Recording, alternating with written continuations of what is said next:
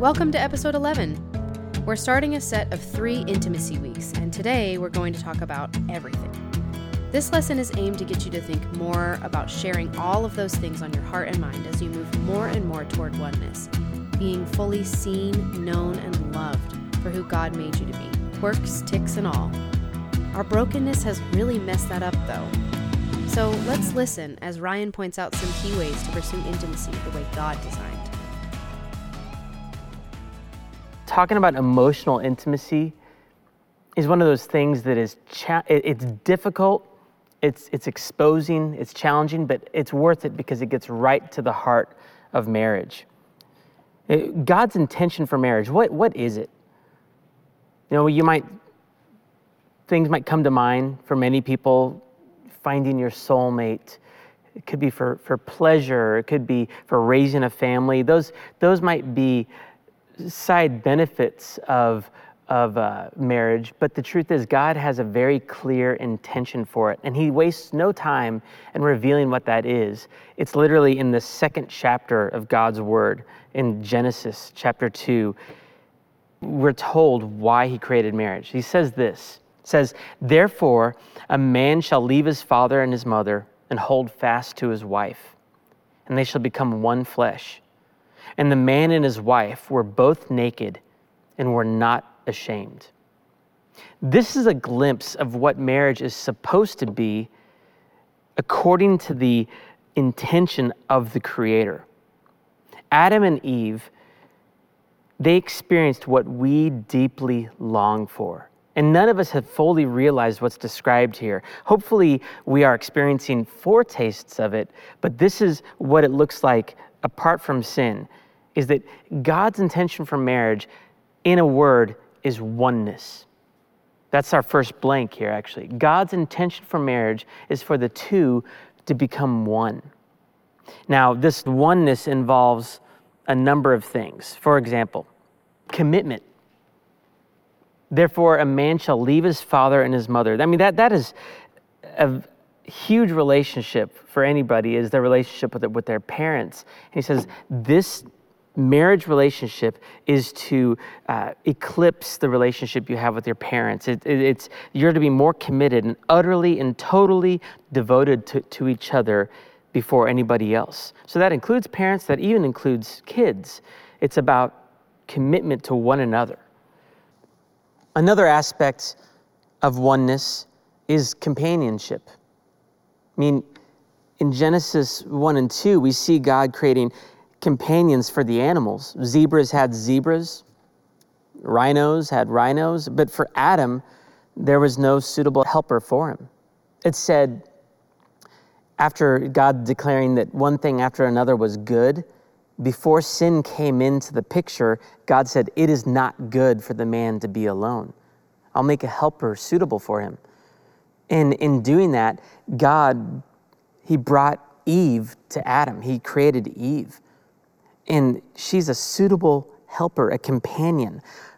So, this emotional intimacy involves companionship, physical unity, that's, or sexual unity. Uh, that, that we're, we're going to talk about next week, but sex is part of the design, the intention of God in marriage, and then emotional intimacy. Captured in the phrase, they were both naked and not ashamed.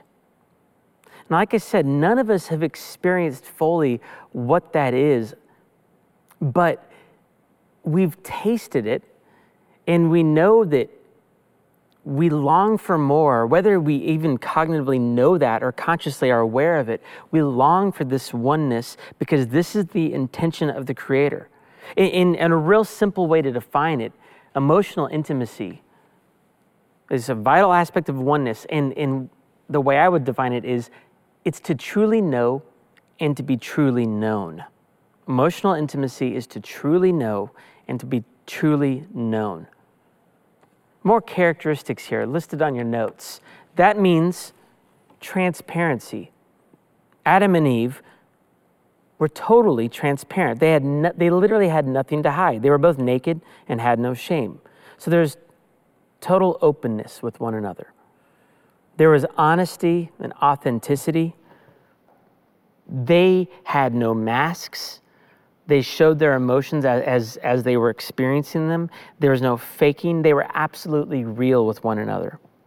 They were vulnerable, completely and totally vulnerable with each other because, again, they, they felt no shame. There was no self protection going on. There was a safety there between the two of them. There was no need to cover or hide because they had no fear of rejection.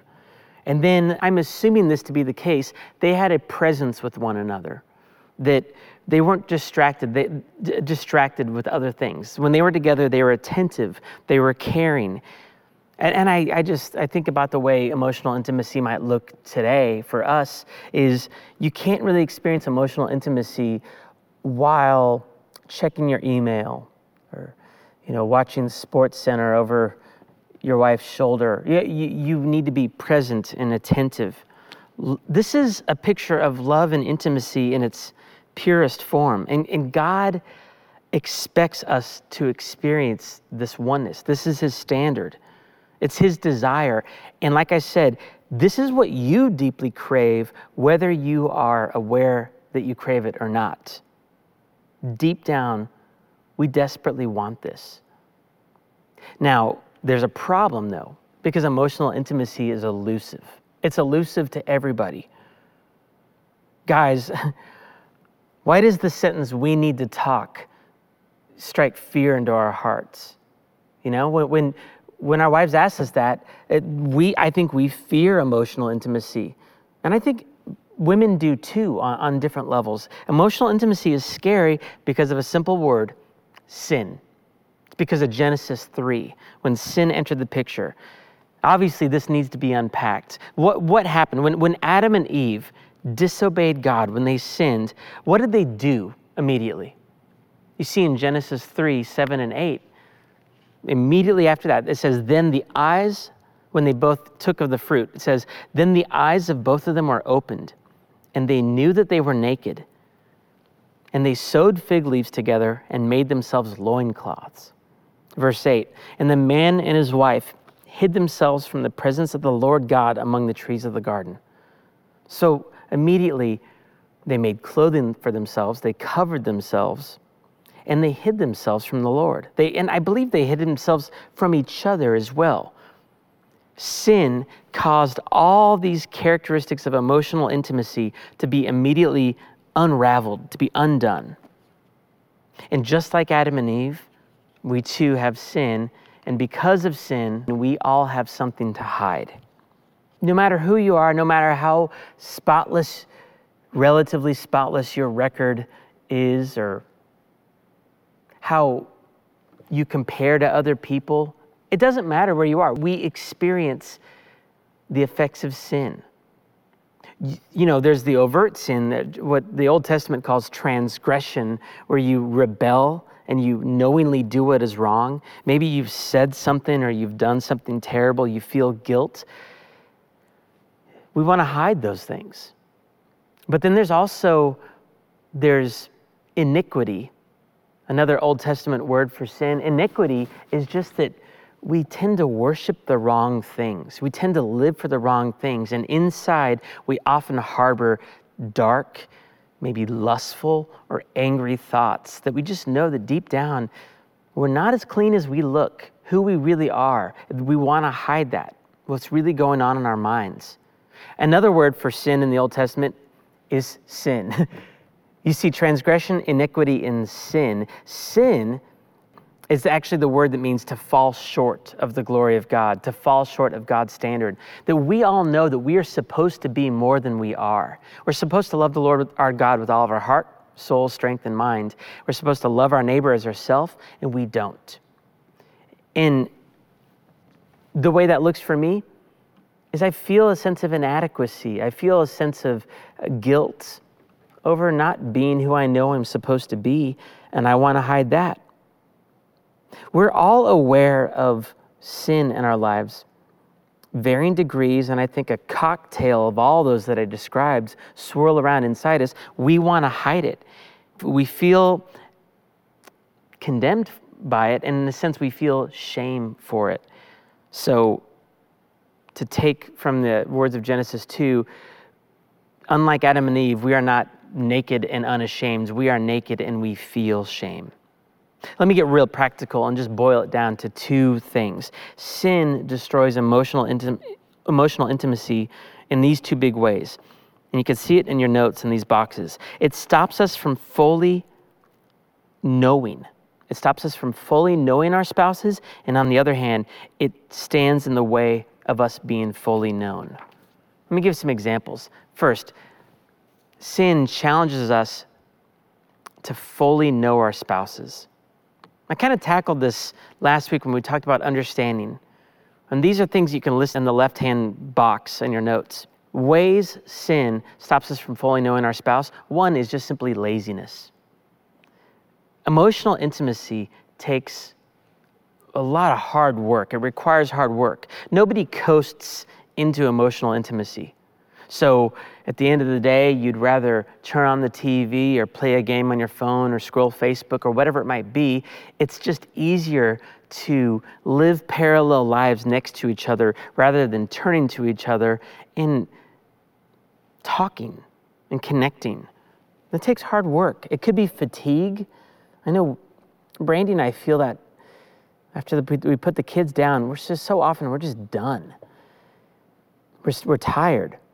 But then there's other reasons there's selfishness and there's pride. My life concerns are more important than connecting. I, I, I will be checking my e- email sometimes because I think, well, I need to continue to be productive because I need to continue to move forward with, with, with what I'm doing. Like my, my world is more important. That's selfishness and pride. There's other times where it could be I'm afraid of this endless conversation that might happen and I don't feel like I can afford that, or I'm afraid even worse of a, of a fight there's other things, resentment, self righteousness. We can be judgmental. Instead of knowing and accepting our spouses, we can judge, we can hold grudges, hold on to resentments. The list goes on and on. That's one side of it. The other side is the challenges to being fully known by our spouses, allowing our spouses to fully know us. I think this is even harder because being fully known is scary. Deep down, like I mentioned earlier, we know that we're flawed. We know we fall short. We have sin. So I think the big thing is, and with explanation point here, it's fear. Fear of all sorts of you know kinds. I, fear of, ina- of inadequacy. I don't want to be seen as weak or clueless. I don't want to put my incompetence on display for, for my wife to see. I'm afraid of opening up old wounds. We, I'm speaking for myself, but I think for many of us, we're afraid of conflict. And I suspect that behind the fear of conflict is, lies this more insidious fear, which is the fear of rejection. There's very often, I don't want to open up about something because I'm afraid that this will lead to a conflict, and behind it, the inevitable results, all these other fears are going to be revealed in that. Then there's just others. Uh, there's the mix of, of like I said, expectations or resentment, a mix of all of the above. So emotional intimacy is very challenging, and I would say beyond challenging, in many ways, it's apart from the gospel, I think it's, it's impossible because our sin paralyzes us from truly connecting. So, so, what I've said so far is that God's intent for us is to experience oneness, being fully known and fully knowing our spouses, but the, the problem of sin, it's left this devastating impression uh, on, on us, preventing that from happening. Sin has even deadened our sense that we need emotional intimacy. I often, I think, I forget that I need this emotional intimacy, and then I go and substitute it with things that are infinitely unqualified to fill what, what, what God has put in me, this desire to connect. So I, I fulfill it, I, I try to substitute it with a host of other things. It doesn't work. So that in and of itself is bad news, but there's, there's good news. Jesus can heal you, and he can heal your spouse, and he can heal your marriage. And that's, that's what he does, actually. It, he can heal us where we sometimes we feel like that emotional intimacy ship has just sailed. Jesus heals marriages over and over and over. And here's how he does it. This passage that I quoted, Genesis 2, verses 24 and 25, is, is actually quoted in Ephesians 5 31 and 32. Paul says, Therefore, a man shall leave his father and mother and hold fast to his wife, and the two shall become one flesh. This mystery is profound, and I'm, I'm saying that it refers to Christ in the church. You know, you can't start pursuing emotional intimacy by just focusing on your marriage. God has an intent for us to experience that, but if we're going to experience it, we need to realize that it's not about the marriage first and foremost. It's actually about our relationship with Him. God doesn't want you to start by focusing on your marriage, He wants your marriage to remind you to focus on Him. God wants your marriage to remind you to focus on Him. Think about it. Look at what God has done for us in Christ. Jesus has never had anything to hide, nothing to be ashamed of. He's holy, He's glorious. And through Him, God's holiness swallowed up sin, it destroyed sin without destroying us. He, he did that so we could live once more with God in peace and harmony. And when you, when you look, and when you think about Jesus as, as he's revealed in the Gospels. He's holy, right? He, he comes and he walks among us. And then who does he reach out to? He reaches out to sinners. He befriends tax collectors and prostitutes. Was called a drunkard and a glutton because he hung out with these party animals. He hung out with the, forgive my language here, but with the scum of the earth. And when, you know, in the Old Testament, if you see purity intermingling with impurity, the impurity made the pure impure. Dirty things make clean things dirty. That's common sense, but not when Jesus is there. The holy, the, the clean and pure Jesus comes and he's, he hangs out with these impure people, and you see sin being swallowed up and, and cleansed. And so, what that means for us is we no longer need to hide behind fig leaves around God. In Jesus, God says, in effect, to us, I see you, and I don't want you to be afraid. I'll make you new again. You no longer have to hide, Ryan. I'll cover your sinfulness and shame with my son's perfection. Step out and be seen. But the challenge is even if you believe that you're clean in Christ, we still feel that tension of our sin. And it doesn't mean that we're that it doesn't mean that we aren't accepted by Christ. We just we feel the ongoing presence of sin and we have to learn what it looks like to keep on walking in faith that we are clean in Christ. And we have to deal with the fact that horizontally we still do face the real possibility of being rejected. Even when God accepts us, we still might experience horizontal rejection. True honesty and openness requires faith, but it's a matter of it's a matter of worship. Living before God. And here's why. My next point here. Emotional intimacy with your spouse grows as you grow in your emotional intimacy with the Lord. And it can work both ways. Your emotional intimacy with the Lord can grow as you grow in, in intimacy with your spouse. But I think primarily we need to learn to draw near to God in order to open up with our spouses. This love and forgiveness that God gives us means that you can walk openly before Him, and that allows you to walk openly before your spouse. Let me give you a personal example of this. For me, uh, it didn't take long when Brandy and I got married, and I've alluded to this before, it didn't take long for me feeling this temptation to hide from my wife, and I did because I didn't want this, but I was secretly hoping that my struggle, and it was a lifelong struggle with lust, one of many sins that I struggle with. But I was kind of hoping that, oh, this, this sin, well, it won't be quite the struggle that it was before because I'm married now. And as a pastor, not just as a Christian, but as a pastor, I, I find that lust is inexcusable, it's reprehensible, but I still see it in my heart. And it, yet it didn't take long after getting married to see that no, this sin is alive and well in me. I tried to talk to Brandy on a couple of occasions about it, and the conversations they didn't go so well. And out of that, I became self protective. I began to hide.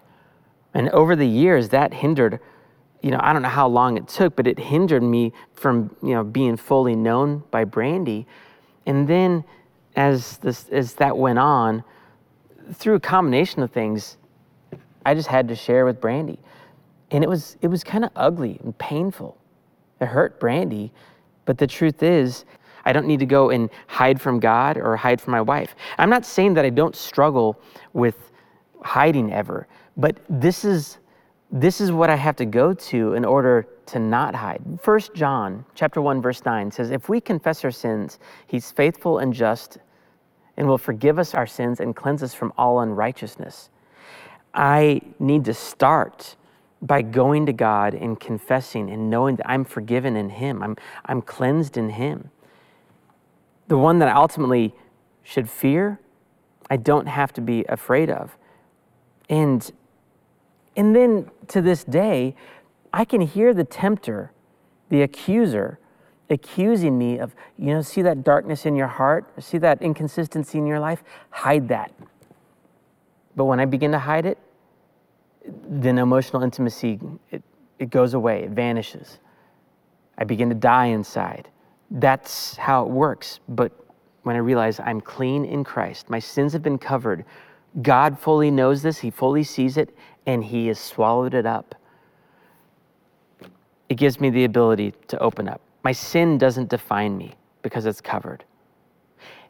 Doing that with God, this is a repeated theme in these messages going to God first and then you can go to your spouse.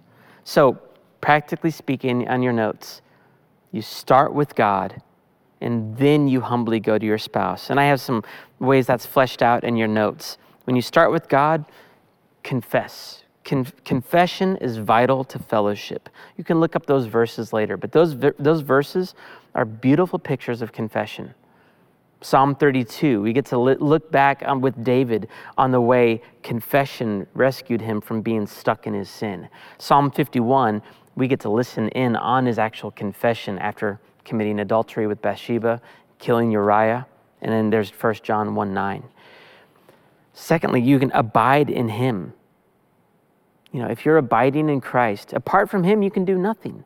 You need to abide in him and simply pray. Ask for emotional intimacy. I want to challenge you not to be self satisfied with whatever level of emotional intimacy you're experiencing. Pray for more.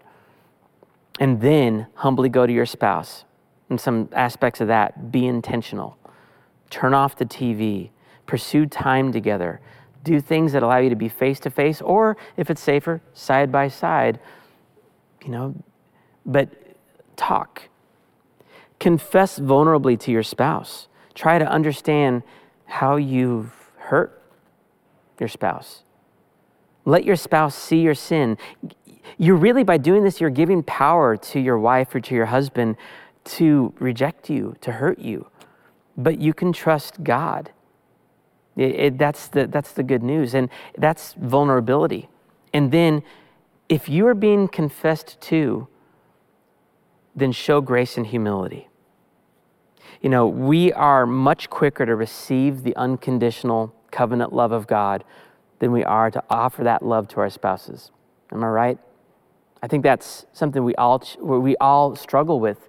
But show humility and grace and speak the truth in love. This is how God has loved us. Can we not make that effort, that same effort, to love our spouses in the same way? Let me pray. Father, I thank you that you have, full, you you fully know us, and you've come and you've pursued us. You've known us in an intimate way, and you didn't reject us. In fact, you paid for our sin, you covered it up, and you've loved us. Would you, out of that, out of the safety that we have because of the gospel, would you allow us?